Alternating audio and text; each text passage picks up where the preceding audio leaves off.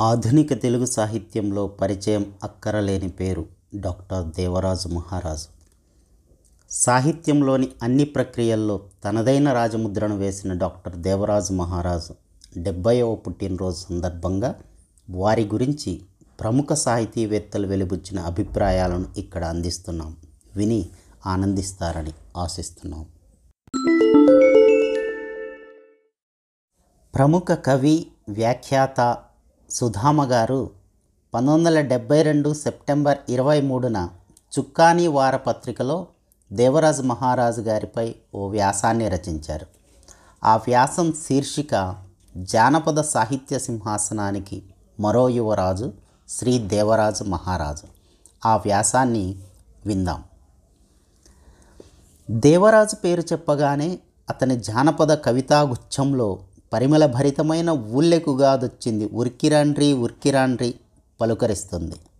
అలాగే జీవితపు టంచులను లోతులను తరచే కండ్ల కొసల జాలి నీళ్ళకు తడిసి ఈ భూమి పచ్చి ముద్దవుతుంది అని జీవితపు ఫుల్ స్టాప్ కవితలో ఉటంకించిన వాక్యాలు గుర్తుకొస్తాయి. జానపద సాహిత్య సింహాసనానికి భవిష్యత్తులో వారసునిగా యువరాజుగా శ్రీ దేవరాజు మహారాజును నిలబెట్టే కవితలుగా ఆ రెండింటినీ చెప్పాల్సి ఉంటుంది. కవితల్లో కథల్లో తెలంగాణ మాండలిక భాషలో రచన గావిస్తున్న యువ రచయితల్లో ప్రతిభావంతుడిగా ఒక విధంగా మకుటం లేని మహారాజుగా దేవరాజునే చెప్పాల్సి ఉంది. దాదాపు నూరుకు పైగా అతని కవితలు పాతికకు పైగా కథలు ఆంధ్రప్రభ ఆంధ్రజ్యోతి యువ తరుణ స్వాతి కృష్ణాపత్రిక ప్రజామత వేకువ దర్పణం వంటి పత్రికలలో కొత్త గలాలు సంధ్య వంటి సంకలనాలలో ప్రచురితమయ్యాయి. ఆకాశవాణిలో మరికొన్ని ప్రసారితమయ్యాయి. చుక్కాని పాఠకులకి పరిచితుడే ప్రజలకు దగ్గరగా వెళ్ళడానికి జానపద ప్రక్రియ కథారచన రచయితకు ఎక్కువ సహకరిస్తాయనే అభిప్రాయం గలవాడు. అతని మంటలు తాడు నిజం నీడలు చీకటి కథలు అతని అభిప్రాయానికి లక్ష్యభూతంగా నిలిచే ఉన్నాయి కూడా. ప్రతి రచయిత ఒక విధమైన విషయ పరిశీలన పద్ధతికి రచనా సంవిధానానికి భావనా పద్ధతికి కమిట్ అయ్యే ఉంటాడు.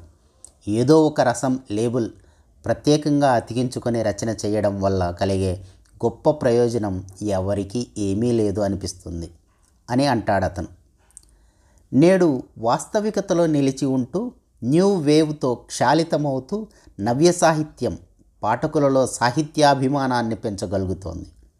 యువ రచయితల కళల నుండి మంచి రచనలు వెలువడుతున్నాయి.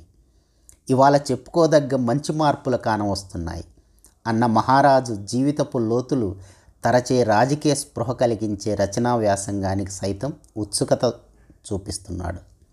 ఇటీవల భారతి మాసపత్రిక ద్వారా జానపద సాహితీ ప్రక్రియ విశేషాలను వాటిలోని అందచందాలను పరిచయం చేస్తూ వ్రాసిన వ్యాసాలు పలువురిని ఆకట్టుకున్నాయి.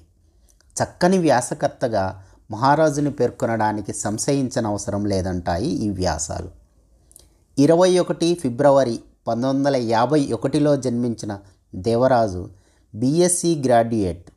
పియూసీలో ఉండగా వార్షిక సంచికలో తొలి రచన చేసిన రాజు ఆ తర్వాత కళాశాల వార్షిక సంచికలకు సంపాదకునిగా వ్యవహరించడమే గాక ఉస్మానియా విశ్వవిద్యాలయ విద్యార్థి రచయితల సంఘం కార్యనిర్వాహకునిగా చైతన్య ఆర్గనైజర్స్ నిర్వాహకునిగా ఉంటూ తన రచనా దక్షతతో త్వరలోనే మంచి స్థాయికి చేరుకోగలిగాడు.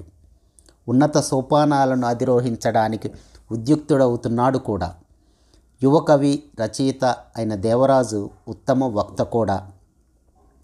కళా సాహితీ విద్యార్థి రచయితల సంఘం యువ సాహితీ న్యూ సైన్స్ కళాశాల మొదలైన సంస్థలు నిర్వహించిన పలు పోటీలలో రాజు ఉత్తమ బహుమతులు అందుకున్నాడు. కవిత్వం లిక్విడ్ లాంటిది.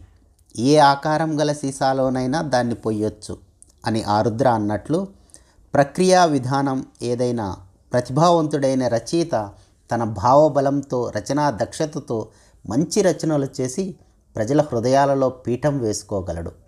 అందున ప్రజలకు సన్నిహితమైన భాషలో జానపద ప్రక్రియలో అట్టి దక్షత గల రచయిత చేసే రచన కలకాలం నిల్వగలుగుతుంది.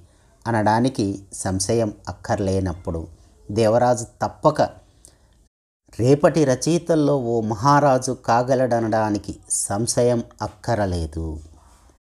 ప్రముఖ కవి వ్యాఖ్యాత సుధామ గారు రచించిన ఈ వ్యాసం చుక్కాని వారపత్రిక సెప్టెంబర్ ఇరవై మూడు పంతొమ్మిది వందల డెబ్భై రెండున ప్రచురితమైంది.